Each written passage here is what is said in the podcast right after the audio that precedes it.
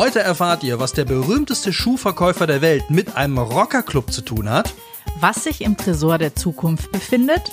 Und wo man als Theaterzuschauerin direkt im Bühnenhaus sitzt. Das alles jetzt im Emons Podcast zur Kultreihe 111 Orte mit Steffi Knebel und Mats Kastning. 111 Orte, der Podcast, den man gehört haben muss. Ja, hallo zusammen, hier sind Mats. Steffi. Und Matthias. Ihr hört den Podcast zur Kultreihe 111 Orte, den Erlebnisführern aus dem Emons Verlag, heute mit chromblitzenden Männerträumen, dem Blick in den Mikrokosmos und Fachwerk aus Frankreich. Heute als Autor dabei Matthias Pick und sein Buch 111 Orte in Jena, die man gesehen haben muss. Dazu gibt's 111 Orte in Straßburg, die man gesehen haben muss und 111 Harley Stories, die man kennen muss. Wir treten wie immer in drei Kategorien an. Lieblings mit Mutti und hm, lecker. Am Schluss müssen wir uns leider entscheiden und ich versuche auch dieses Mal wieder zu gewinnen. Äh, aber wir lassen es mal noch offen bis zum Schluss. Matthias, bevor es losgeht, was muss man über dich wissen? M müssen muss man eigentlich nichts. Nein, aber man Gut, kann, dann machen wir direkt weiter. Nein, aber man kann über mich wissen, ähm, dass ich äh, Hochzeitsfotograf bin das ist ja manchmal so, wenn man an das Hochzeitsbusiness oder so anders denkt, dann wird das manchmal so eklig.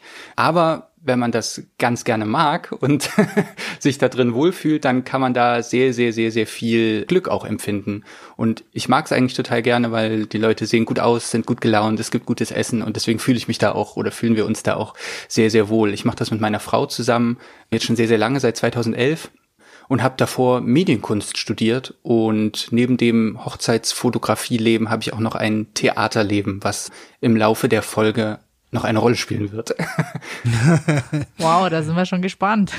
Hast du äh, irgendwie so ein Lieblingssetting für Hochzeitsfotografie? Also gibt's sowas, wo du sagst, das war die, die perfekteste oder abgefahrenste Hochzeit, die du je fotografiert hast? Gibt's da ein Highlight? Ähm, da gibt's viele Highlights, aber ich glaube, das, was so ein bisschen am besondersten äh, gewesen ist, war eine Hochzeit von einem Paar, die haben ähm, zu zweit auf den Seychellen geheiratet, aber dann nochmal quasi im allerkleinsten Kreis mit 15 Leuten in einem Hügge-Café hier in Jena. So haben wir die auch quasi kennengelernt äh, und so sind die auch auf uns gestoßen. Wir sind tatsächlich relativ wenig regional unterwegs und das war aber ganz, ganz besonders und das klang sehr, sehr, sehr, sehr cool.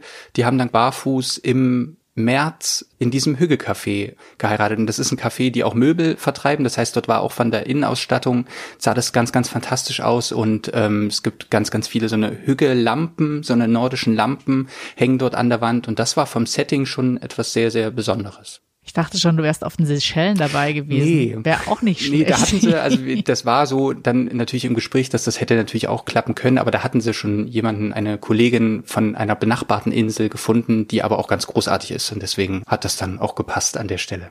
Ich wollte gerade sagen, sonst hätten wir fast einen Kandidaten gehabt, wo man sagen hätte sagen können, der hat einen noch härteren Job als der HP Meyer. Das stimmt.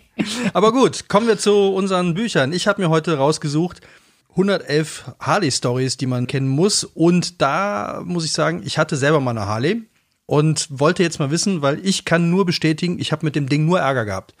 Also ich habe tatsächlich wirklich, das lief von vorne bis hinten nicht. Ich bin direkt, als ich vom Händler losgefahren bin, bin ich auf der Autobahn liegen geblieben, bin damit nach Österreich gefahren und hatte also alles, was man so mit Harleys irgendwie immer verbindet, springen nicht an und tun sich schwer und habe aber trotzdem sehr viele nette Leute dadurch kennengelernt. Die Community bei Harley war dann wieder gut, also da wurde mir immer sofort geholfen. Auch von Rockerclubs, da kommen wir dann auch noch später zu. Da hat oh. man dann doch in, äh, lustige Bekanntschaften gemacht, aber es war auch eine ältere Harley, also mittlerweile ist das ja alles nicht mehr so, wie ich jetzt auch mich habe belehren lassen bei dem einen oder anderen Händler. Aber deswegen wollte ich dieses Buch unbedingt mal haben um mal zu gucken, ob es auch andere gibt, denen das passiert ist oder ob das einfach nur so ein Mythos ist oder was auch immer. Und deswegen habe ich mir rausgesucht die 111 Harley Stories. Ich habe mir die 111 Orte Straßburg rausgesucht, weil Straßburg ja über sich selbst sagt, dass es Capital de Noël wäre, also die Weihnachtshauptstadt.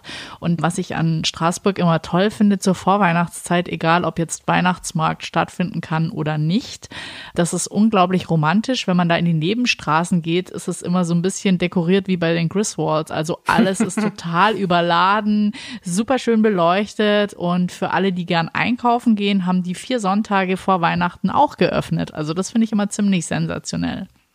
Ist die Frage, ob das dies Jahr auch so ist. Ja, man weiß es nicht. Sie halten es sich auch noch offen. Okay, dann legen wir mal los mit der ersten Rubrik.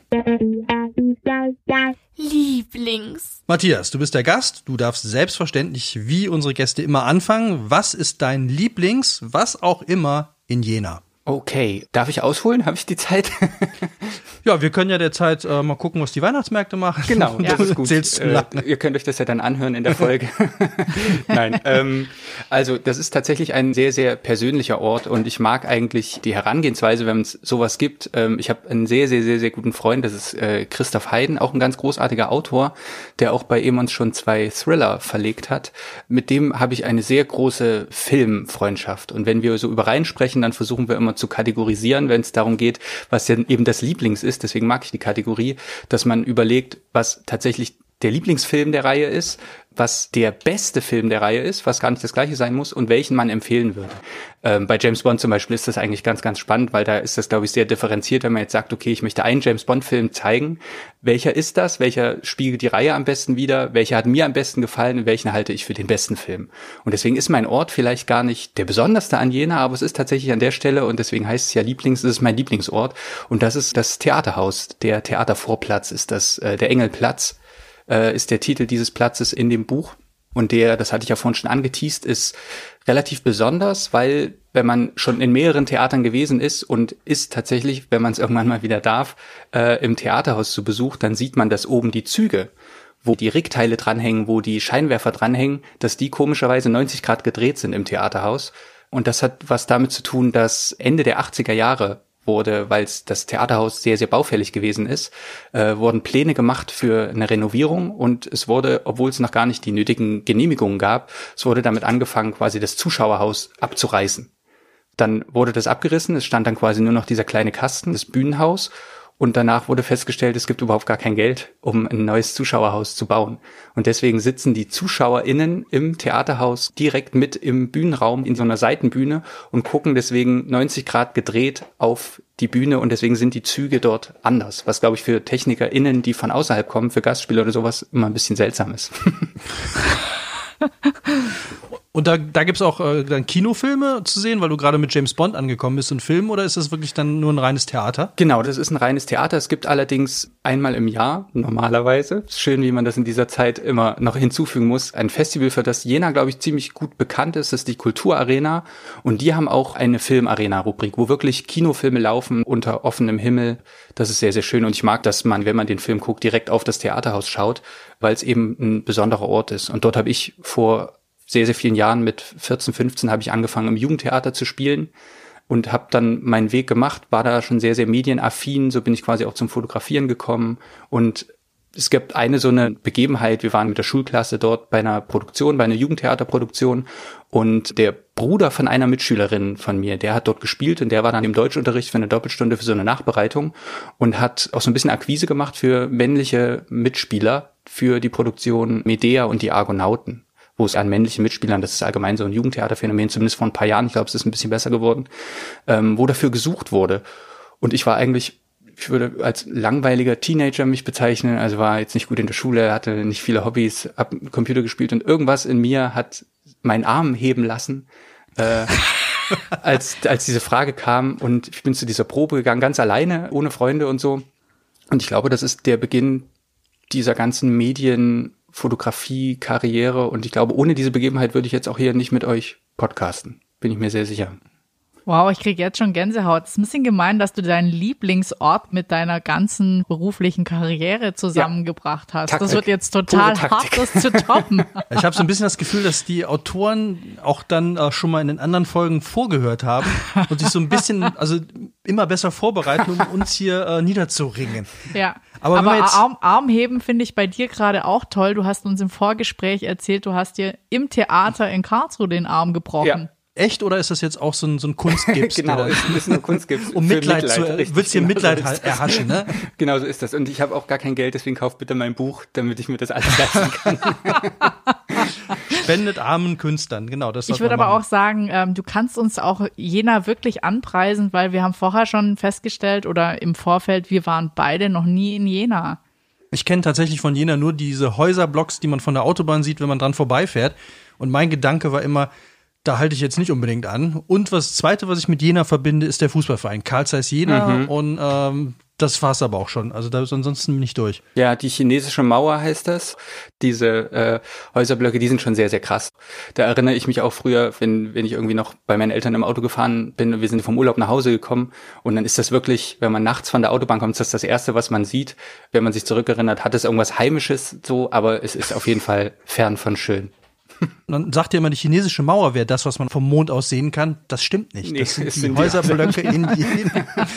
Können wir auch mal mit aufräumen. Ich habe jetzt noch eine Sache, weil vor kurzem ist ja, das müssen wir jetzt mal reinbringen, ist ja Sir Jean Connery gestorben. Ja. Weil wenn du jetzt schon mit Bond anfängst, Richtig, eine stimmt. ganz kurze, ganz kurze Zwischenrunde, dein Lieblings-James Bond? Ja, das ist auch sehr, sehr gut. Ich würde auf jeden Fall sagen, ähm, Goldfinger. Goldfinger, Steff? Ich weiß es nicht. Ich kann mich nicht entscheiden. Ich verwechsel die immer. Ich muss echt gestehen, ich verwechsel die immer. Ich fand sie ja immer so toll wegen den Bühnenbildern. Aber ich kann nicht sagen, äh, welcher mein Liebster ist. Also wegen der Architektur in, in den, Ja. Äh, ja. Also ich würde auch, ich muss leider auch Goldfinger sagen. Ja. Also es ist, äh, fand ich auch am Mr. Bond. Das ist so.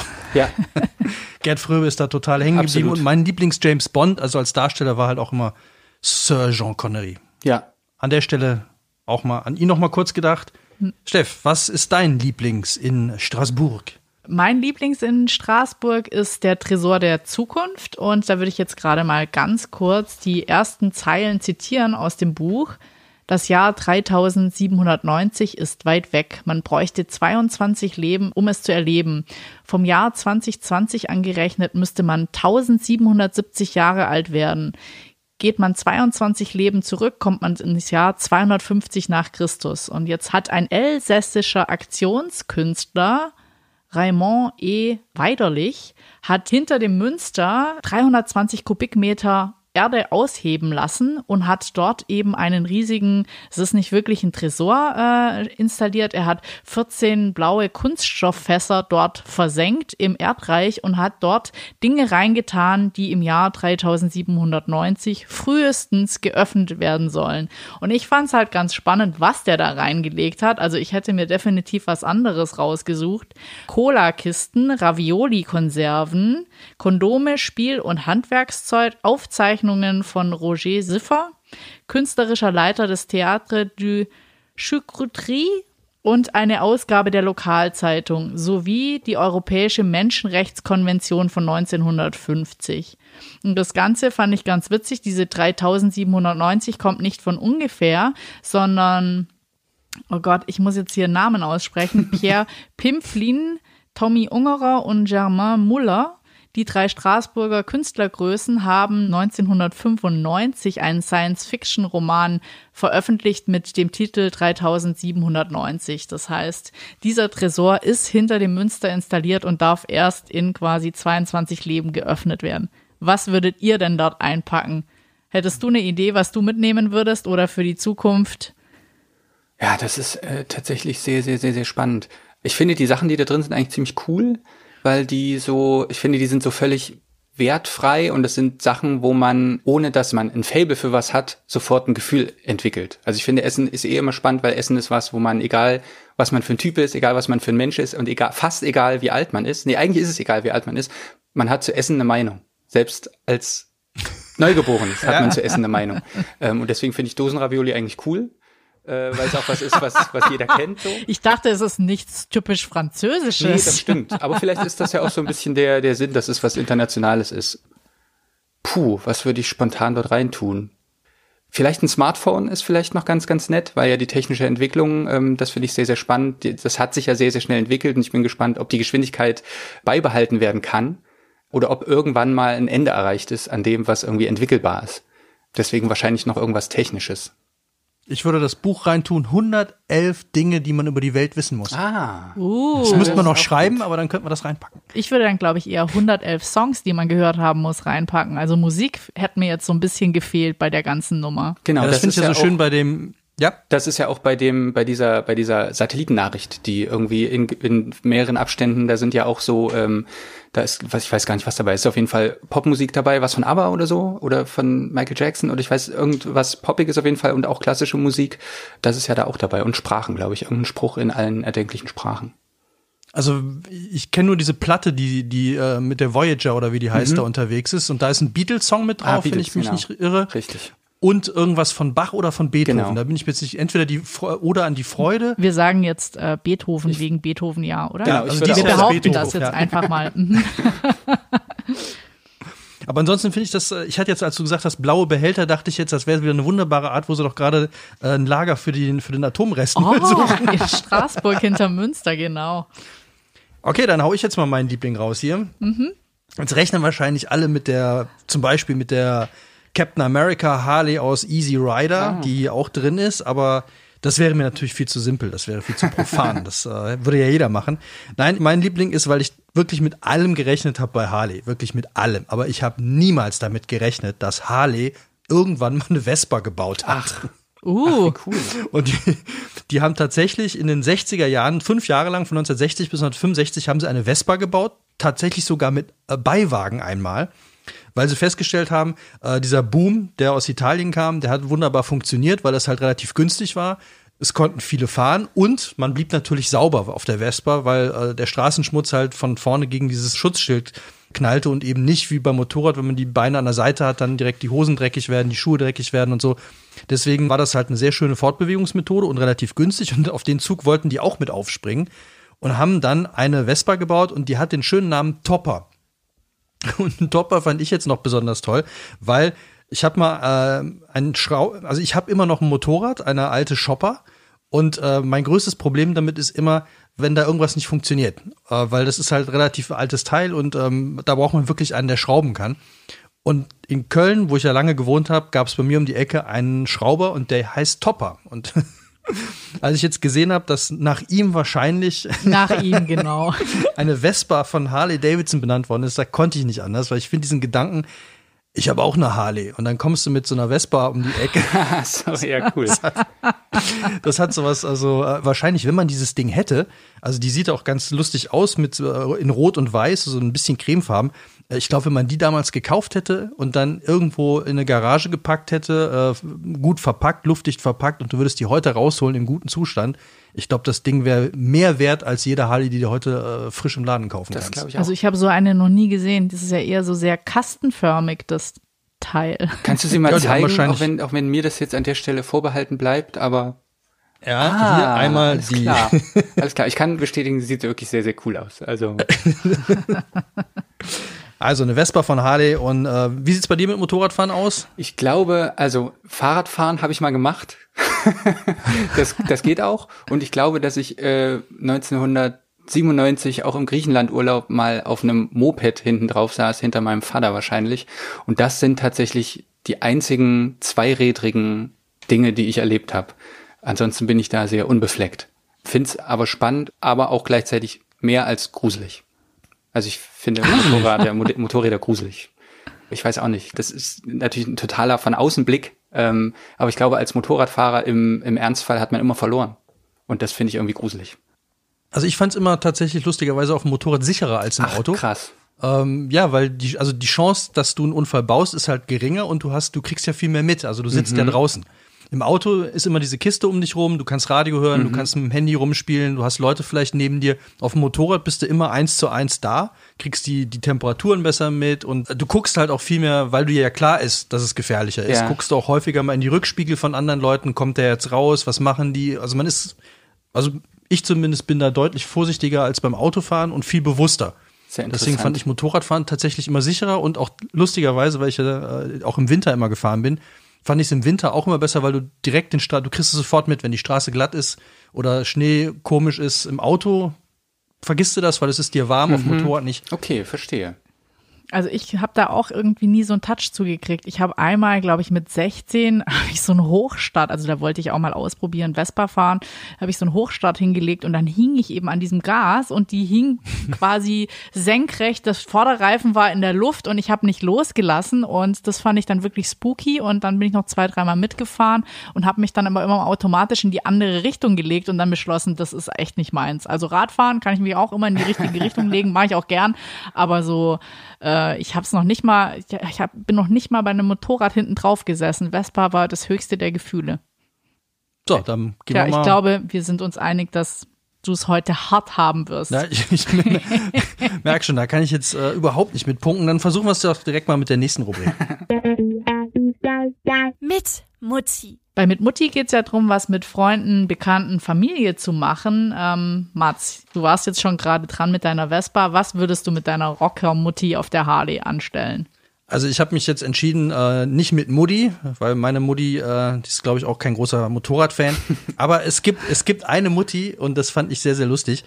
Die hat wirklich was mit einem Rockerhaufen zu tun, wo man im ersten Moment nicht drauf kommt. Und zwar, es geht jetzt, also in dem Buch ist es die Nummer 57, um die Lowrider S. Das ist eine Harley, die sieht eigentlich aus wie alle anderen Harleys auch. Ich kann, kann die auch nicht groß auseinanderhalten. Aber sie ist gebaut im Stil der Motorräder, die man in der Netflix-Serie Sons of Anarchy sieht. Ich weiß nicht, habt ihr die gesehen? Hat die einer gesehen von euch? Sons of Anarchy? Äh, ich kenne sie, aber ich habe nicht viel gesehen. Nein. Okay. Ja gut, es wundert mich jetzt auch nicht, wenn du schon bei deinem ersten Vespa Hochstart aufgibst. Dann. ja, ey. Und äh, das Lustige war jetzt, ich habe die Serie gesehen, ähm, weil die wurde von, von einigen Rockerclubs gelobt und, und dachte, okay, komm, guck's mal rein. Und dann kam nach fünf Minuten kam eine Frau um die Ecke, das war die Frau von dem Präsi der Sons of Anarchy. Mhm. Und ich dachte, die kennst du. Und ich habe überlegt, ich habe zwei Folgen lang, ich habe aber auch nicht nachgeguckt. Also ich dachte, ich will das selber rausfinden. Und die, dann gibt's eine Folge, da kommt sie um die Ecke und dann hat eine andere Frau, Frau hat mit ihrem Mann was angebandelt und sie holt sich ein Skateboard, was da gerade auf dem Boden liegt und haut der dieses Skateboard um die Ohren. Und ich denke, das passt überhaupt nicht zu dieser Frau. Und dann ist, da ist es mir eingefallen. Es war Pac Bundy, Ja. die Schauspielerin, die, die Frau von Al Bundy. Und ich dachte, als ich das gewusst habe, diese ganze Serie ist zwar immer, weil die auch richtig fies wird. Ja. Also das ist so eine richtige Rocker-Bitch. Die macht die übelsten Sachen, die bringt Leute um, die, die, die macht da, die zieht Strippen und Fäden, wo, wo andere drunter zu leiden haben. Also die ist so richtig krass drauf.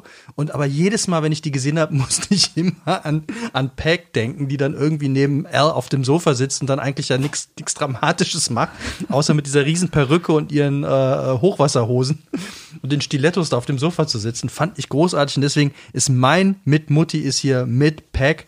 Und äh, das war das, was ich angeteased habe, die Frau des berühmtesten Schuhverkäufers. Und bevor es weitergeht, muss ich noch einen loswerden, weil ich den so schön fand. Ein Satz des großen Philosophen Al Bundy. Weil die saßen ja immer auf dem Sofa zusammen. Und dann hat Peck ihn irgendwann mal gefragt, Al, was denkst du? Jeder Mann kennt das, irgendwann mal gefragt. Und er hat die brillanteste Antwort gegeben, die ich je gehört habe. Wenn ich wollte, dass du wüsstest, was ich denke, dann würde ich sagen und nicht denken. Okay. So, aufschreiben, merken und wenn er nochmal in die Situation kommt, einfach den Spruch sagen, fertig. Also ich hätte ja jetzt irgendwie verstehen können, wenn du sagst, du hast hier ein Sonderformat an Buch, das ist viel größer wie die anderen, das ist eher so ein Coffee Table, damit willst du einen Stich machen oder mit den schönen Maschinen, aber mit Peggy Bundy einen Stich zu machen. Ja, Ja, also, eher, eher mit den Sons of Anarchy. Also ich wollte jetzt eher schon die, äh, die, die Rocker ansprechen. Die, äh, unter uns beiden oder was? Die Rocker unter uns beiden. die Rocker im, im, unter den Hörern vor allem auch. Also dass Ja. alle, die jetzt das mitkriegen, sagen, äh, hey, hier, mein, mein Kumpel hat eine Harley. Und das so dieses Rocker-Feeling, das fand ich sehr lustig, weil am Anfang, äh, das steht ja auch drin, wenn man ein bisschen die Geschichte von Harley mitkriegt, die haben sich am Anfang extrem dagegen gewehrt, gegen diese Rocker-Typen. Also am Anfang war die Harley waren äh, eher ein Familienmotorrad. Also das hätte ich jetzt auch machen können. Äh, Bringe ich jetzt noch so nebenbei nonchalant mit rein. Äh, das war tatsächlich gedacht irgendwie, das war ein Fortbewegungsmittel der biederen Mittelschicht in Amerika. Und am Anfang, als dann diese ersten Rocker äh, anfingen oder halt so die, die, die, die wilden Jungs, die wilden Kerle, äh, hat sich Harley komplett dagegen gesträubt. Also die wollten das nicht. Und auch die Händler haben sich dagegen gesträubt, gegen Umbauten und alles. Also es war total verpönt bei Harley, bis die irgendwann mitgekriegt haben, dass dieses Image der coolen Typen, ähm, dass das zieht und dass die damit richtig Geschäft machen konnten. Und erst dann ging das richtig los. Aber sind das, sind das gute Maschinen oder ist das mehr so eine kommerzialisierte Coca-Cola Edition des Motorrads? Also, ja. Also die, Das ist jetzt die essentielle Frage. Ja. also die, die Lowrider S, ja, die Lowrider S ist, wenn ich das richtig verstanden habe, ist die so wie sie ist gebaut worden und dann einfach von der Filmcrew entschieden worden, die nehmen wir, weil die interessanterweise in dem äh, in der Serie kaum Umbauten haben. Also die haben die wirklich relativ original gelassen. Und weil das eine ist, die schon äh, vom Werk ab relativ cool aussieht und äh, häufig, also Harleys sind ja, werden ja dauernd umgebaut und da haben die relativ wenig dran gemacht. Ich vermute mal, genau aus dem Grund, dass sie sich halt anschließend gut verkauft, ohne dass man viel dran machen muss. Weil der Harley-Käufer heute ist ja nicht mehr der Schrauber in der Regel, also außer du bist halt Rocker, aber die meisten Harleys werden ja, ich sag mal, von mit 50ern gekauft Und die wollen halt ein cooles Motorrad ab Werk haben. Und ich glaube, dass dieses Zusammenspiel, das wäre jetzt aber eine Vermutung, das weiß ich nicht, aber dass die gesagt haben, okay, wir nehmen ein cooles ab Werk, gehen das in die Serie und dann können die, die da Bock drauf haben, das genauso kaufen und müssen nicht mehr groß was dran machen. Also ich merke eindeutig, wir müssen schneller reinkrätschen, bevor du hier irgendwie. Ich kann das noch stundenlang. Ja, ich, kann ich weiß. Was kostet denn, was kostet sagen, denn so eine Maschine? Oh, du hast ihn schon angefixt. Ja, oh ja, mein ja. Gott. Ich habe noch nichts auf meinem Wunschzettel stehen. Okay, dann schreib auf Lowrider S. Ich glaube, die liegt so bei 17 17.000 Okay. fängt die an, glaube ich. Aber das ist jetzt auch, also so eine Harley kriegst du so 15 bis 20, 25 musst du da schon in die Hand nehmen. Okay, ich glaube, ich habe einen günstigeren Programmpunkt für mit Mutti. Bin ich jetzt dran oder ist der Autor dran? Ich würde sagen, du kannst einfach loslegen. Ich kann loslegen. Also ich habe gedacht, ich suche mir einen relativ skurrilen Ort raus, den man jetzt vielleicht na, neben meinem Tresor so auch nicht in Straßburg vermutet. Und zwar gibt's ähm, ein Voodoo-Museum Oh. in Straßburg und das soll das weltgrößte sein oder die haben wohl die meisten Exemplare gesammelt und was ich sehr interessant fand, äh, also Vaudou spricht man es wohl auch. Voodoo? Vaudou, Vaudou? Musée, Oh. Musée de Vaudou. Es soll eben kein so Budenzauber dort sein, auch kein Lifestyle-Hotspot für Leute. Äh, nicht Rummelplatz Geisterbahn mäßig, so wie ich es mir erst vorgestellt hat, weil man sieht so ein Bild und da sieht man eine Figur im Foyer stehen, die aus Ziegenschädeln besteht. Und ähm, sie warnen auch so ein Stück weit davor, bitte nicht mit Kindern hinzugehen. Das ist schon sehr ernst gemeint. Und ähm, das ist ein Privatmuseum. Das war so ein Pärchen. Die haben dann angefangen, Gegenstände in Afrika zu sammeln. Und was mich jetzt sehr angesprochen hat und warum ich das mir auf jeden Fall mal anschauen wollen würde, ist, dass es in einem 1883 fertiggestellten Wasserturm äh, ist die Ausstellung. Das heißt, es ist, glaube ich, eine sehr tolle Location, wo das stattfindet, dass die so viele, die haben 1064 Exponate, aber nur 220 passen in den Wasserturm. Ich denke, man kann da jedes Mal was anderes sehen. Und sie erklären Voodoo als Einheit von Diesseits und Jenseits, Musik und Tanz und Rituale sind Brücken. Und angeblich findet da auch äh, in regelmäßigen Abständen von einem Voodoo-Priester Zeremonien statt. Ihr wollt es auch unbedingt sehen, oder? Ja, ich finde es ziemlich cool. Wie, wie viel Voodoo gibt's in Jena? Oh, gar nichts, würde ich sagen. Keine Schamanen? Nee, also zumindest nicht, dass ich wüsste. So. Gibt's exotische Museen in Jena? Das Philetische Museum gibt's. da stehen ein paar ausgestopfte Tiere. Das könnte man vielleicht noch am ehesten für, für rituelle Zwecke benutzen. Ähm, nee, eigentlich auch nicht. Auch nicht so arg. Also ich war äh, ein Stück weit begeistert, weil ich war schon mal in New Orleans in einem Voodoo-Museum. Mm, oh. Das war hat allerdings eher so ein bisschen einem Rummelplatz entsprochen. Also die sind, glaube ich, sehr abergläubisch in New Orleans. Da hängen auch über ganz vielen Eingängen hängen so Kaiman oder Krokodilgebisse, die sollen das Böse abhalten. Und dann sind wir in dieses Museum reingegangen und dann stand da so eine kleine Figur und unten dran stand, man soll jetzt bitte Zigaretten oder Alkohol opfern für sein persönliches Glück. Wir haben da ein paar Zigaretten geopfert, aber weiter ist nichts passiert. Deswegen, ähm, ich glaube, äh, in dieses schamanische beziehungsweise in dieses Voodoo-Museum, das ist total ernst gemeint ist, würde ich schon mal einen Blick werfen wollen. Du? Ich war mal in Essen in einem Voodoo-Museum. Das war echt gruselig. Das war ein sehr kleines Museum, sehr eng alles. Und äh, der hatte auch Zombies da. Und äh, das war eigentlich auch der Hauptgrund, warum ich da mal hin wollte. Ich bin der Zombie-Affin. Ich mag so Walking Dead und sowas. Und äh, dann hatte der da Zombies in Flaschen. Und äh, das war echt gut. Der Typ war auch gruselig. Und ähm, Was dann, heißt denn Zombies in Flaschen? Ja, das Hatte sind- der so gesalbte, nee, das sind dann äh, einbalsamierte? Nee, das sind Flaschen, in denen waren eigentlich nur Teile drin. Also du konntest auch nicht genau sehen, was das war. Aber damit konntest du Zombies beschwören.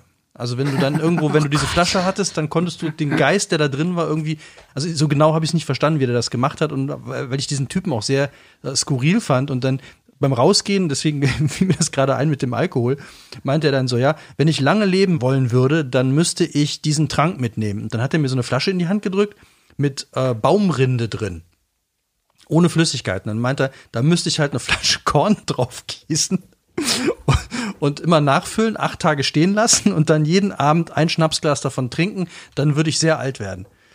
Hast du es gemacht? Ich habe die, äh, ich habe das mal ausprobiert. Das hat ganz fürchterlich geschmeckt.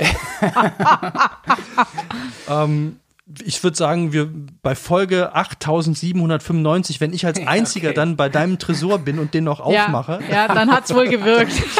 dann hat's funktioniert. Na, wir haben zwei, äh, es gibt ja sieben Wunder in Jena. Also es sind zwei Sachen dabei, die sind sehr cool. Die haben vielleicht so ein bisschen einen mythischen Background. Das ist zum einen ist das der Schnapphans. Der ist am Rathausturm, am Marktplatz kann man den sehen und da sind zwei Engel links und rechts, die versuchen, den einmal in der Stunde, also zur vollen Stunde, einen Kloß ins Maul zu stecken. Also sie gehen immer, ist so ein Glockenspiel, gehen von links nach rechts und die Legende besagt, dass wenn der Schnapphans den Kloß frisst, dann geht die Welt unter. So. Oh. Ja, und ein weiteres Wunder ist der siebenköpfige Drache Draco, ein von Studierenden aus Pappmaché gemachter siebenköpfiger Drache. Der sieht sehr schauderhaft und gruselig aus. Und im Stadtmuseum kann man sich den angucken. Und die haben den wohl nachts bei Leuten vor die Tür gestellt und geklopft. Und das hat wohl zu schwindelerregenden Schockzuständen geführt der ist eigentlich auch noch ganz cool. Jena lässt, äh, also allmählich äh, kommt, wird mir die Stadt immer Ja, so stille Wasser, würde ich sagen. Weltuntergang, man sieht die, die chinesische Mauer steht in, in Jena, was jetzt wahrscheinlich Richtig. auch die wenigsten wussten. ja. Und also Weltwunder, ich bin mal gespannt, was noch kommt. Dann machen wir doch direkt weiter. Was machst du denn mit deiner Mutti oder Freunden und Bekannten in, in Jena? Ja, was Jena auf jeden Fall hat, gerade in Corona-Zeiten, um das immer mal wieder ins Spiel zu bringen, weil man es nicht oft genug hören kann, ähm, gibt relativ viel und sehr weit gestreut Kunst im öffentlichen Raum. Das finde ich sehr, sehr gut. Wir waren äh, jetzt mit meinen Eltern, wir sind immer zum Geburtstag von meiner Mom, sind wir immer unterwegs mit meiner Frau. Und da waren wir in Kassel und Kassel ist zum Beispiel auch so eine Stadt, wo es einfach so viel Kunst im öffentlichen Raum gibt, dass man quasi nicht in geschlossene Räume gehen muss und kann trotzdem was machen. Das finde ich eigentlich sehr, sehr schön und wir jetzt äh, die Kunst in Jena nicht mit der Kunst in Kassel vergleichen, aber äh, es gibt zumindest viel zu sehen. Und ich habe ein Kunstwerk ausgewählt, das jetzt gar nicht modernes ist, aber dadurch vielleicht einfach so ein bisschen so ein bisschen bekannter ist. Und zwar steht in Jena der Erlkönig, weil man sagt sich, dass Goethe diesen Erlkönig in Jena geschrieben haben soll in einem Restaurant, hat er im Erkerfenster gesessen und hat das wohl niedergeschrieben. Äh, nicht, dass ich jetzt ein großer Fan von Goethe bin, aber ich bin ein großer Fan von großen Statuen. Das finde ich irgendwie sehr imposant. Das finde ich fast schon schwindelerregend und beeindruckend. Und dieser Erlkönig, der ist jetzt gar nicht so besonders groß. Es wird so auf, bin ich so besonders gut im Schätzen, aber so viereinhalb, fünf Meter, würde ich sagen. Ähm, aber er steht über einem kleinen, so einen Froschteich und ragt seine Hände und zeigt äh, irgendwo hin. Und das finde ich sehr, sehr imposant. Und der ist ein bisschen stadtauswärts. Ich würde sagen, ist vielleicht jetzt nicht der, der größte Geheimtipp, aber es gibt trotzdem ganz, ganz viele, die schon Zeit ihres Lebens in Jena wohnen und den Erlkönig gar nicht kennen. Und das finde ich eigentlich ein bisschen schade.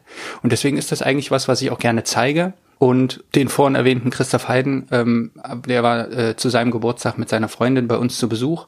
Und da haben wir den Erlkönig auch gezeigt, weil es eine coole Nummer ist. Man kennt halt einfach den Text, den Erlkönig. Und deswegen hat man da auch, glaube ich, einfach eine Verbindung zu. Und man kann ein bisschen spazieren gehen.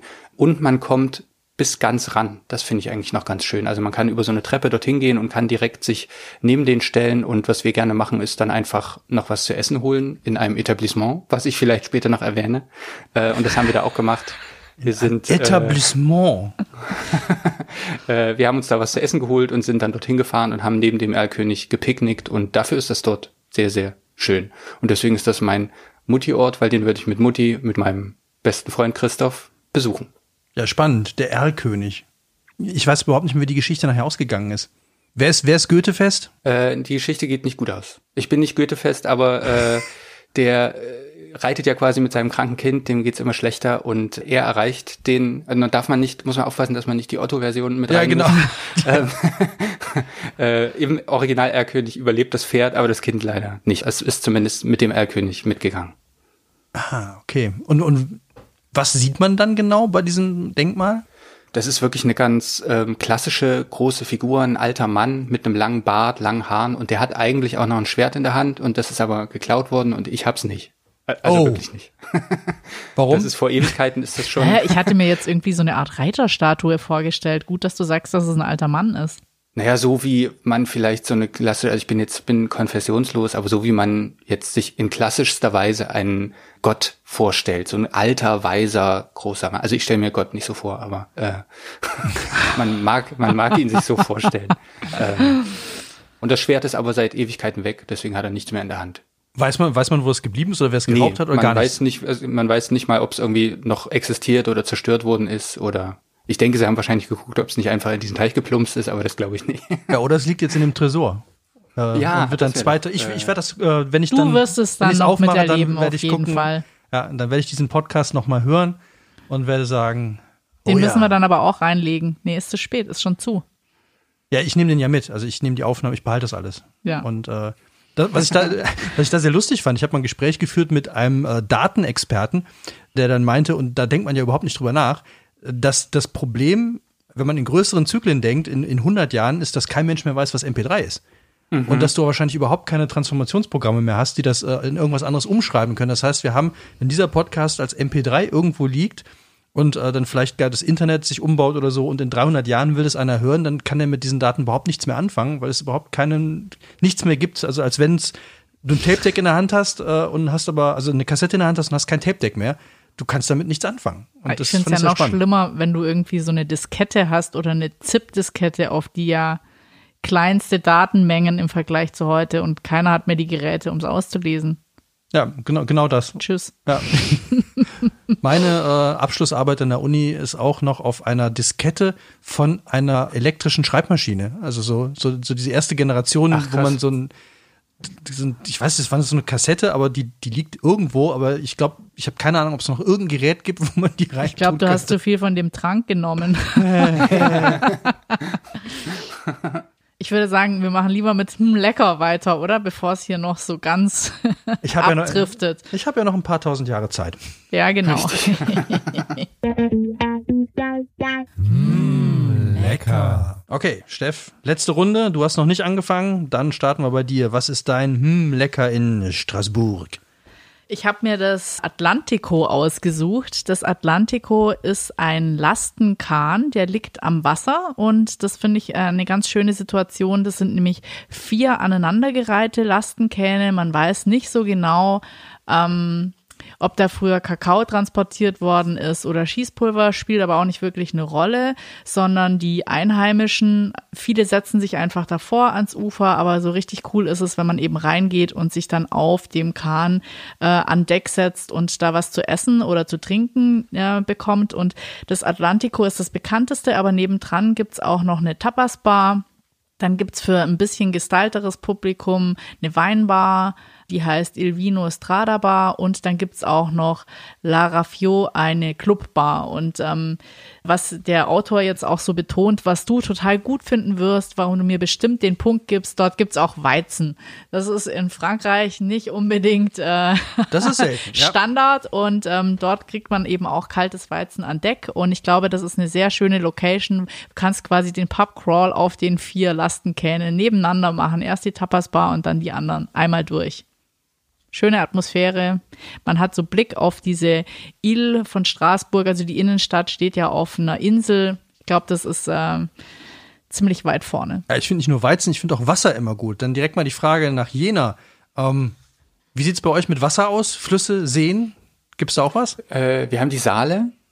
Das äh, ist so die, der Fluss. der typische, Den man so der hat, Typische, ne? Der typische Stadtfluss. Ähm, dann gibt's den Schleichersee, der ist so ein bisschen, ja, ich will nicht sagen umstritten, aber es ist halt so ein, es ist schon so ein Badesee, der hat auch so einen richtigen Freizeitbadcharakter, aber es gibt halt immer mal so Sachen, wo der irgendwie gereinigt werden muss, wegen Ha- Hautunreinheiten oder sowas. Aber ich mache es jetzt auch schlimmer, als es ist wahrscheinlich. Aber es ist sowieso in, in Freizeitbäder in der eigenen Stadt gehen wir zumindest selten. Und dann gibt's noch so ein künstliches Bad. Ähm, aber ich glaube, der Schleichersee ist gerade für Familien schon relativ beliebt. Und die Saale ist auf jeden Fall zum Rudern sehr, sehr beliebt. Rudern und Kajak fahren. Weil man kann, glaube ich, ganz gut fast von Naumburg, was so ein paar Kilometer weiter weg ist, loslegen und dann in Jena ähm, ankommen. Und da gibt's so einen richtigen Saale-Tours. Ich glaube, das ist für Leute, die das gerne mögen, zu denen ich mich nicht zähle, ähm, ist das, glaube ich, sehr beliebt. So Fortbewegung ist nicht dein Ding, oder? Ne, Motorräder nicht, Kanus nicht. Nee, wenn ich Fahrradfahren aber ständig- auch schon wenn vorbei. Ich ständig hinfalle, dann, ähm, dann wird das auch nichts. Aber jetzt nochmal hier zu den Kähnen, Steff. Äh, Wenn, äh, wie groß ist sowas? Also ich habe jetzt gerade, weil wenn, wenn ich mir jetzt vorstelle, ein Fluss, ich habe jetzt den, keine Größenordnung, wie, wie groß sind die Dinger?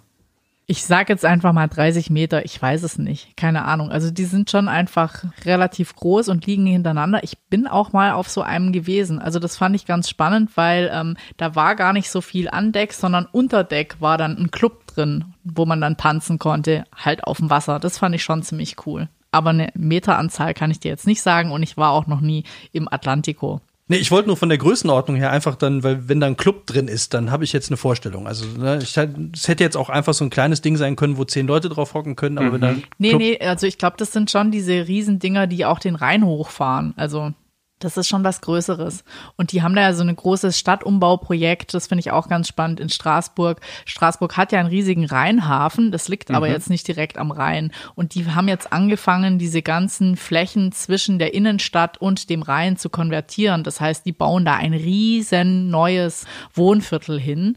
Und da ist ja auch das Europaparlament und die Stadt, die wächst. Also die verändert sich und einfach mal so ein neues Stadtviertel hochzuzimmern, ist schon sportlich, was die da machen. Und da in der Nähe liegen diese Kähne. Also, wenn es da Weizen gibt und man kann da am Wasser sitzen, da bin ich ja immer ein großer Fan von. Also von beiden. Am Wasser sitzen und Weizen trinken, das ist ja schon fast perfekt.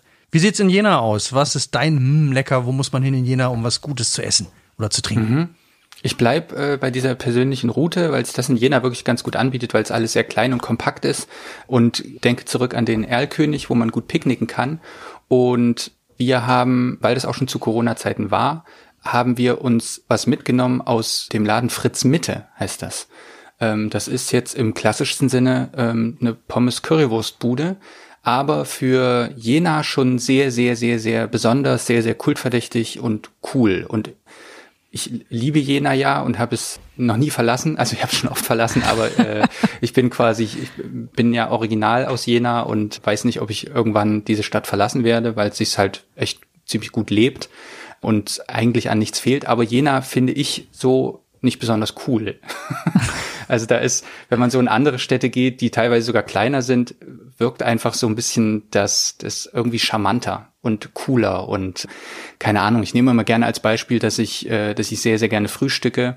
Und in Jena gibt es zum Beispiel nicht so einen Laden, wo, wo jeder Stuhl anders aussieht und jede Gabel anders aussieht und jeder Teller anders aussieht und man kriegt kleine Altpapierblätter, wo man Sachen ankreuzen muss, die man haben möchte. Das ist so das Frühstücksrestaurant, was ich mir gerne wünschen würde, was es in Jena gäbe, weil es das eigentlich häufig gibt. Aber so fancy ist es nicht. So, aber es gibt Fritz Mitte und die haben angefangen wirklich in so einem kleinen Häuschen als Currywurstbude und haben Berliner Fritten und haben eine sehr, sehr gute Currywurst und haben zig Millionen Mayonnaise und das zu einer Zeit, wo das jetzt noch nicht so super en vogue war. Äh, 2008 haben die aufgemacht und ähm, ist Teil von so einer Concept Store Kette, die auch Klamottenläden haben und sowas. Das heißt, dass die schon so eine gewisse Ästhetik, einen gewissen Stil mitbringen, den ich sehr, sehr ansprechend fand. Und dann haben die noch einen Laden in Weimar aufgemacht, sehr unweit von Jena. Und jetzt kommen wir tatsächlich zu dem Restaurant, was ich meine. 2015 haben die hier ein richtig ein begehbares, sie nennen es, glaube ich, Eatery Bar. Also es hat mehr was von, von einer Bar, wo man eben auch essen kann, aber sehr, sehr, sehr, sehr cool eingerichtet. Da gibt's jetzt eben auch vegane Burger und eben alles, was man sich von so einem Hipster-Restaurant, sag ich mal, so wünschen würde, kann man dort finden und wurde auch schon von Kabel 1 äh, in der Liste der Super-Imbisse von Deutschland äh, aufgeführt. Und ich finde, das ist eigentlich was, was ganz Besonderes, was cool ist und genauso wie beim Erlkönig finde ich, dass man in diesem Restaurant auf jeden Fall was findet entweder man mag Fritten oder man mag Currywurst oder man mag einen coolen Salat oder sowas. Und deswegen kann man auch mit Gästen, Freunden und Freundinnen dort essen gehen und sich vielleicht was zum Mitnehmen nehmen in der aktuellen Situation und dann zum Erlkönig fahren und dort picknicken. Teast jetzt schon seine Tour an. Ja, hat das irgendwas mit Fritz Cola zu tun? Nee, tatsächlich nicht. Ähm, die, das kann man auch dort kaufen, aber es hat nichts damit zu tun. Ich muss ehrlich gestehen, äh, ich weiß gar nicht, warum das Fritz Mitte heißt. Ja, das wäre jetzt die nächste Frage gewesen. Fritz Mitte. Also steht jetzt nicht der Fritz hinter der Theke oder nee, wenn nee. eine Kette, dann. Nee. Habe ich auch witzigerweise, auch trotz dessen, dass ich den Text darüber geschrieben habe, irgendwie nie in Frage gestellt. Aber es ist eben auch nur ein Name. Aber ich finde, Fritz Mitte klingt irgendwie. Ja. Hat was. Also ich habe jetzt eine Vorstellung, wie das da aussieht und ich finde ja, dass die Currywurst, äh, also wir hatten ja jetzt auch schon mal Dortmund, da ging es ja auch um, äh, ne, im Ruhrpott wird ja auch gerne eine Wurst gegessen. Mhm. Und im Fußballstadion wird auch gerne Wurst gegessen. Und ich finde, Currywurst ist ja auch so ein Gericht, was so ein ganz strangen ja, Kultcharakter wiederentwickelt hat. Also ich, es gab ja, gibt ja in Berlin diese Currywurstbude, die weltberühmte da bei Konopke oder so ähnlich Konopke, heißt die. genau. Ja, Ja. Die kennt ja jeder und, und jeder, der in Berlin war, geht da ja auch irgendwann mal eine Currywurst essen. Dann die Tatortkommissare, die immer in Köln am Ende dann bei dieser Currywurstbude da, die es jetzt leider nicht mehr gibt, aber auch da immer eine Wurst gegessen haben. Und auf einmal ploppte das so hoch, dass man jetzt in ganz vielen Restaurants auch tatsächlich auf der Speisekarte, also dann hast du halt Steak und, und oder was Rumsteak und Filet, irgendwas und dann kommt Currywurst. Und dann aber sind die halt irgendwie mit einer tollen Soße und so. Und ich finde das großartig, dass diese, also das Wurst, dass die Wurst nicht verloren geht. Finde ich gut. Ja, ich finde das auch super. Es ist ja wie eine, Re eine Renaissance des Fast Foods, quasi dem, dem Fast Food das Fast zu nehmen und dem Ganzen irgendwie so eine, so eine eigene, so ein eigenes Leben entwickelt. Das mag ich eigentlich auch total gerne. Ja, was fing ja, also was ich da auch ganz spannend fand, war, als diese ersten Porzellanschalen rauskamen, die aussehen wie diese Pappschalen, wo Ja. man halt die Fritten drin gegessen hat. Und äh, das, das fand ich so, das war der erste Schritt auf so ein neues Niveau, eine neue Ebene von, ja, das Fast dann streichen, einfach dann Food draus machen. Aber ich fand es ganz witzig. Ich hatte einen Arbeitskollegen, der kam aus Bochum und der hat an seinem Geburtstag immer Currywurst gemacht. Und ähm, das fand ich halt sensationell, weil erst dachte ich so, ah, echt jetzt? Und es ist schon ein paar Jahre her. Aber der hat die Soße selber gemacht und diese selber gemachte Currysoße, die war einfach der Hammer. Also es hat dann auch mich überzeugt, obwohl ich überhaupt gar kein Currywurst-Fan bin. Ja, es gibt ja, finde ich, bei Currywurst gibt es zwei wichtige Sachen. Natürlich die Soße, klar, brauchen wir gar nicht drüber reden. Die muss super sein, aber die Wurst selber, die, also das, das finde ich ja ganz krass, dass halt häufig der Fehler noch gemacht wird, dass Würste zu lange auf dem Grill liegen und dann diese trockene Kruste entwickeln und das finde ich eklig. Also dann, das, das geht nicht. So, das muss immer frisch, noch saftig sein und dann in diese, in diesen Häcksler rein äh, und, und dann, wobei ich es dann noch am coolsten finde, wenn die die Wurst selber häckseln. Also nicht mehr in dieses, diese ruhig und dann kommt Ja, die unten okay. auf die Schale, sondern wirklich noch mit der, äh, mit der Hand schneiden. Das ist dann so, das ist so die Haute Cuisine der Currywurst, möchte ich sagen. Und du? Äh, Von Currywurst zu Kaffee Racer. Oh. Das ist jetzt mal ein Sprung. Ja, mit Kaffee kannst du mich kriegen.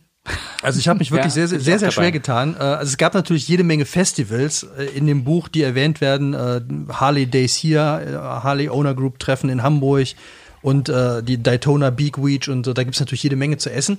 Fand ich jetzt aber ein bisschen billig, irgendwie zu sagen, ja, ein Festival, wo es halt irgendwie wahrscheinlich auch Currywurst und, und Hamburger und alles gibt. Nein, da habe ich mir überlegt, die Kaffee Racer. Die Kaffee Racer ist eine ganz spezielle Art, ein Motorrad umzubauen. Also das kann man sich vorstellen wie ein Rennmotorrad im Grunde mit sehr kurzen Stummellenkern, äh, einem sehr langen Tank und äh, schön der Hinterreifen muss gut zu sehen sein, dann vorne eine kleine Verblendung über der Lampe und die waren gedacht und daher kommt der Name Coffee Racer.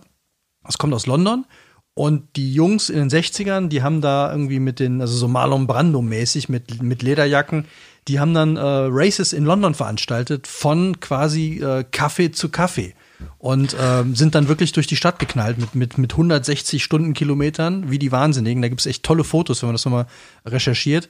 Äh, die sehen halt alle super wild aus. So. Hängen dann auf diesem langgezogenen Tank und dann vorne an diesen Stummellenkern und versuchen dann möglichst schnell am nächsten Café anzukommen, um dann da halt irgendwie das nächste Bier oder den nächsten Kaffee zu trinken, um sich dann wieder fürs nächste Rennen zu treffen. Und ich habe zwar schon viel Umbauten von Harleys gesehen, aber die sind in der Regel ja alle auf in diesem Shopper-Style. Und es gibt tatsächlich auch Umbauten im Kaffee Racer Style und da finde ich dann Harley schon schon wieder cool, weil es eben so unharley-mäßig ist. Und weil diese, diese Dinger halt einfach irgendwie, sie sind auch super unbequem. Also ein Freund von mir hatte mal so einen Kaffee Racer, glaub von irgendeinem japanisches Modell. Und wenn man da drauf sitzt, das macht überhaupt keinen Spaß. Also es ist total ungemütlich. Es dient nur diesem Zweck, ich fahre so schnell wie möglich von dem einen Café zum nächsten, um mich da dann wieder in Position zu bringen, mich cool an das Motorrad zu lehnen und den nächsten Kaffee zu bestellen. Aber ich glaube, das ist auch so ein Sport bei Harley-Fahrern, oder? Oder bei Motorradfahrern allgemein, dass man sich dann Spots aussucht, wo man schön das Motorrad irgendwo hinstellen kann, damit es auch alle anderen sehen.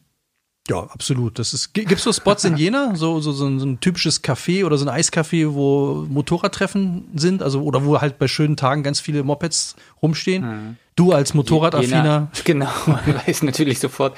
Nee, Jena ist halt sehr, sehr dicht. Also ich glaube, allgemein ist es mit Motorradfahren gar nicht so spaßig.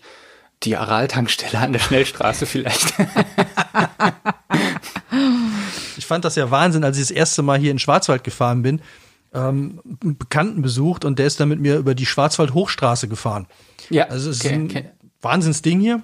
Ja. Und äh, da gibt es, ich glaube, am Murmelsee, heißt der Murmelsee oder so? Mummelsee. Murmelsee, Mummel. Mummel. Mummel, Mummelsee, am Mummelsee. Das ist total krass. Du fährst durch die total schöne Landschaft. Das ist auch eine tolle Straße, also gut ausgebaut und schöne Kurven. Es geht immer weiter nach oben. Und auf einmal kommt ein Parkplatz, der, also da waren, das war im Sommer, da waren, ich weiß nicht, wie viel hundert Motorräder standen da. Und aber wie aus dem Nichts auf einmal. Und dann haben wir da halt auch angehalten, weil das war das Ziel, der wollte, das wollte er mir zeigen, diesen Mummelsee. Und dann gibt's da eine, eine, eine Wurstbude, natürlich, um das jetzt auch nochmal reinzubringen. Und dann kann man so 100 Meter gehen zu diesem See. Und mehr ist da nicht. Also das ist wirklich jetzt noch nicht mal eine große Attraktion. Da ist halt ein kleiner See und diese Wurstbude und halt ein Stand mit Klamotten. Aber dieser Parkplatz, der ist so riesig, dass da wirklich alle parken können. Also egal wie viele Motorräder da hinkommen, die haben da alle Platz. Und da ist genau dieses Phänomen. Da, eigentlich ist es ein reines Showlaufen. Also wenn du ein neues Motorrad kaufen willst, dann fährst du da einmal hin, dann kannst du dir alle Modelle angucken, die es gerade gibt und kannst auch mit jedem Besitzer wahrscheinlich mal einmal kurz drüber reden und danach kannst du dich entscheiden, was dein nächstes Mo ist. Vielleicht ein guter Tipp für dich. Du hast dich jetzt schon nach Harley erkundigt. Genau. Ne? Also dann kannst du da mal hinfahren, dann kannst du auch, äh, die stehen da auch immer sortiert. Das fand ich auch mal sehr lustig. Also es ist jetzt nicht so, dass da äh, wildes Durcheinander, sondern dann kommen immer hier ein Haufen Harleys, da drüben ein Haufen BMWs, da hinten stehen die Japaner und äh, dann kannst du da auch, je nach Budget, kannst du es wahrscheinlich gut raussuchen, wo du hingehst und dir eins aussuchst. Aber sind die cool dann, die Typen, wenn man sich mit denen unterhält, oder sind die nicht cool? Also ich würde mal sagen, kommt drauf an, wie du die ansprichst. Also wenn du sagst, sag mal, sag mal ein scheiß Motorrad hier, dann. Ja, okay. Dann, das könnte ich dann auch wenn- verstehen an der Stelle. Ja, aber wenn du sagst so, ey, cooler Bock und so, was kostet der, was macht der, so was fährt der, dann kannst du, glaube ich, äh, also Benzin, äh, Sprit sprechen, wie, wie das so, oder Benzin sprechen, Benzingespräche kannst du da wirklich ohne Ende führen. Und äh, machen die da auch. Und das Interessante ist aber, wenn du da wieder wegfährst, danach kommt wieder nichts mehr. Also dann kommt wieder diese, diese 70er Jahre äh, Hotels, die es da oben noch gibt. Da kannst du einen Tatort drehen, von 1975 muss nichts umbauen. Aber an diesem einen Spot, da ist echt die Hölle los. Das ist der Hammer. Mummelsee. Wir sind durch, oder? Haben wir Ja. noch? Nee, hat jeder Ne? seins vorstellen dürfen, oder?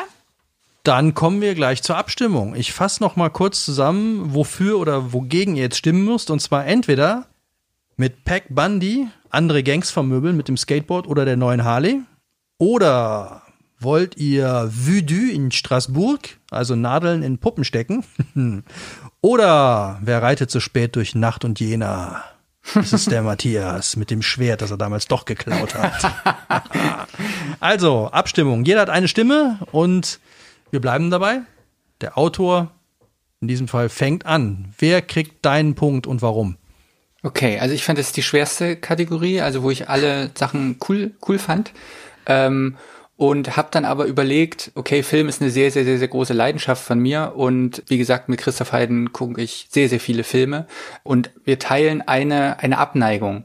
Und auch wenn ich das interessant finde und auch ähm, gruselig, weil es so eine komplett andere Welt ist, aber Filme, wo es um Voodoo geht, da kommen wir irgendwie nie so richtig rein. ähm, und Oh oh. und, äh, und das war so jetzt der einzige Grund, weswegen ich mich an dieser Stelle für, für Pack Bundys äh, Harley entscheiden würde. ja, Pack. Mit Voodoo. Aber das konnte, da konnte jetzt auch keiner mit rechnen, dass er nicht Nee. Voodoo-affin ist. Ja, Mann, ich hatte eigentlich gehofft, er ist nicht motorradaffin und ich will jetzt einen Punkt machen. Aber egal, ähm, dieses Mal wähle ich mich nämlich selber, weil ich finde, dass der Tresor der Zukunft einfach eine ganz besondere Geschichte ist und ähm, mein Gott, 320 Kubikmeter hinterm Münster ausheben, um 14 blaue Tonnen zu versenken. Ich muss mir dieses Mal den Punkt selber geben, obwohl ich sagen muss, dass deine Geschichte mit dem Theater, die du ja so ganz zu deiner eigenen gemacht hast, schon gerissen hat. Aber ich, ich muss hier mal gewinnen, ja. Es tut mir wirklich Das ist okay. leid. Das äh, gönne ich auch sehr, sehr, sehr, sehr gerne. Aber dafür ähm, werde ich auf jeden Fall, wenn ich nächstes Mal Richtung Osten unterwegs bin, in Jena vorbeischauen, weil Bitte. hört sich auf jeden Fall spannend an. Auch wenn ich jetzt vielleicht Straßburg liegt halt ein bisschen näher und Weihnachten ist ja auch bald. Also die chinesische Mauer in, in, in Jena, die will ich auf jeden Fall sehen. Ich will auch den Erlkönig sehen. Ich tue mich gerade super schwer, ähm, wem ich meinen Punkt geben soll, weil zum einen, ich bin im Gegensatz zu Matthias, bin sehr Voodoo-affin. Äh, ich finde, da gibt's tolle Sachen und auch tolle, ich bin auch ein Fan von, von diesen Trash-Filmen aus den, aus den 70ern, äh, wo dann irgendwelche Zombies aus dem, aus dem Urwald kommen oder wo es dann halt äh, viel um, um Voodoo geht. ähm, weil die Zombie-Kultur ja auch auf Voodoo aufbaut. Also das, das ist ja, Ja. durchaus, das gehört ja durchaus zusammen und da bin ich sehr verwurzelt. Deswegen ist mein Herz ist jetzt eigentlich so, du könntest, ich schwanke noch, weil ich finde, Jena klang jetzt auch unglaublich spannend.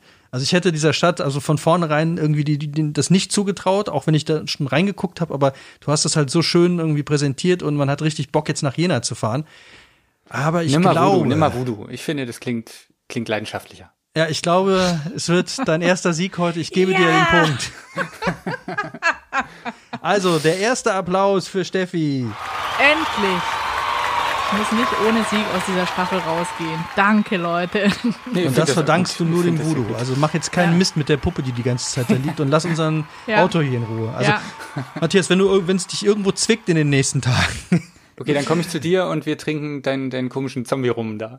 genau, da, damit wir, damit wir auch in 2000 Jahren noch in Ruhe darüber reden können, ob die Ravioli jetzt das wirklich Wichtige, Richtig. das Richtige war, was da reingehört. Aber äh, nochmal zu dir, Matthias, hast du noch irgendwelche anderen Projekte? Schreibst du wieder ein Buch oder hast du irgendwas anderes Spannendes, was du gerade noch machst?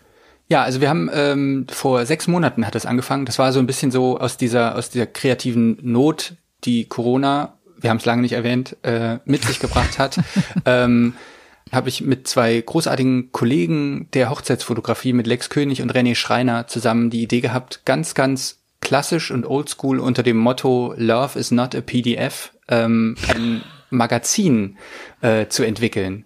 So und völlig blind an diese Sache rangegangen, ohne viel Ahnung, wie man sowas macht, ähm, aber dafür mit sehr, sehr, sehr, sehr viel Leidenschaft und Lust und Laune haben wir dann über sechs Monate mit ganz vielen verschiedenen AutorInnen ähm, gesprochen und geschrieben. Also eine, eine Fotografin der Analogfotografie ist dabei, ein Lifestyle-Porträtfotograf ist dabei.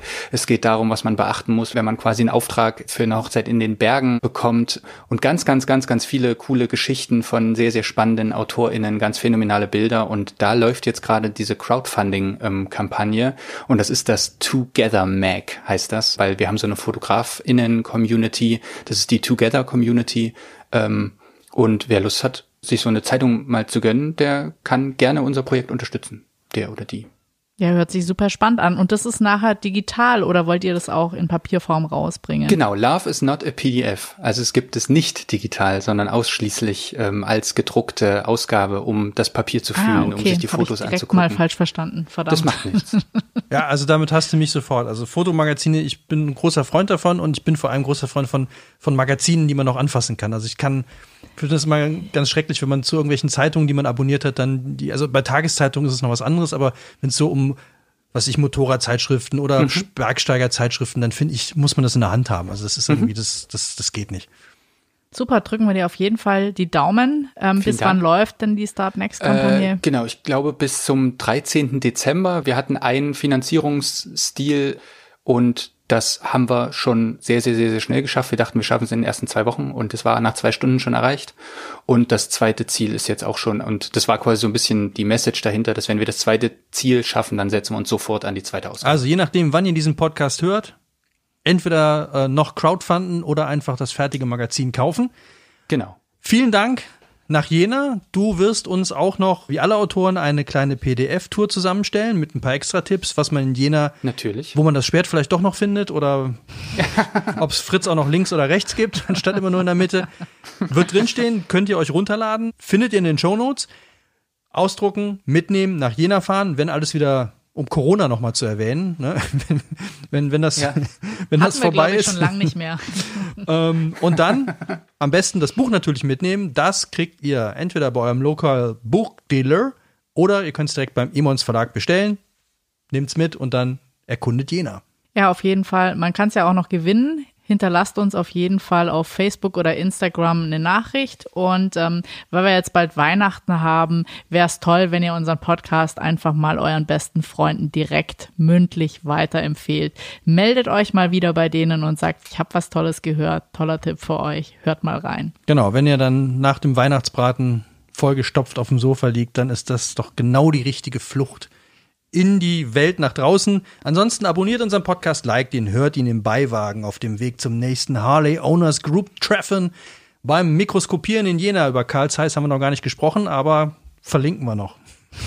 oder auf dem virtuellen Weihnachtsmarkt in Straßburg beim Voodoo. Wir hören uns in der nächsten Folge wieder. Da geht's dann vielleicht um 111 Lametta-Fäden, die man kennen sollte. Oder vermutlich, wahrscheinlicher, es gibt drei neue 111er Bücher. Findet's raus, hört rein und vergesst niemals. 100 Orte sind elf zu wenig. Macht's gut. Ciao. Tschüss. Tschüss, vielen Dank.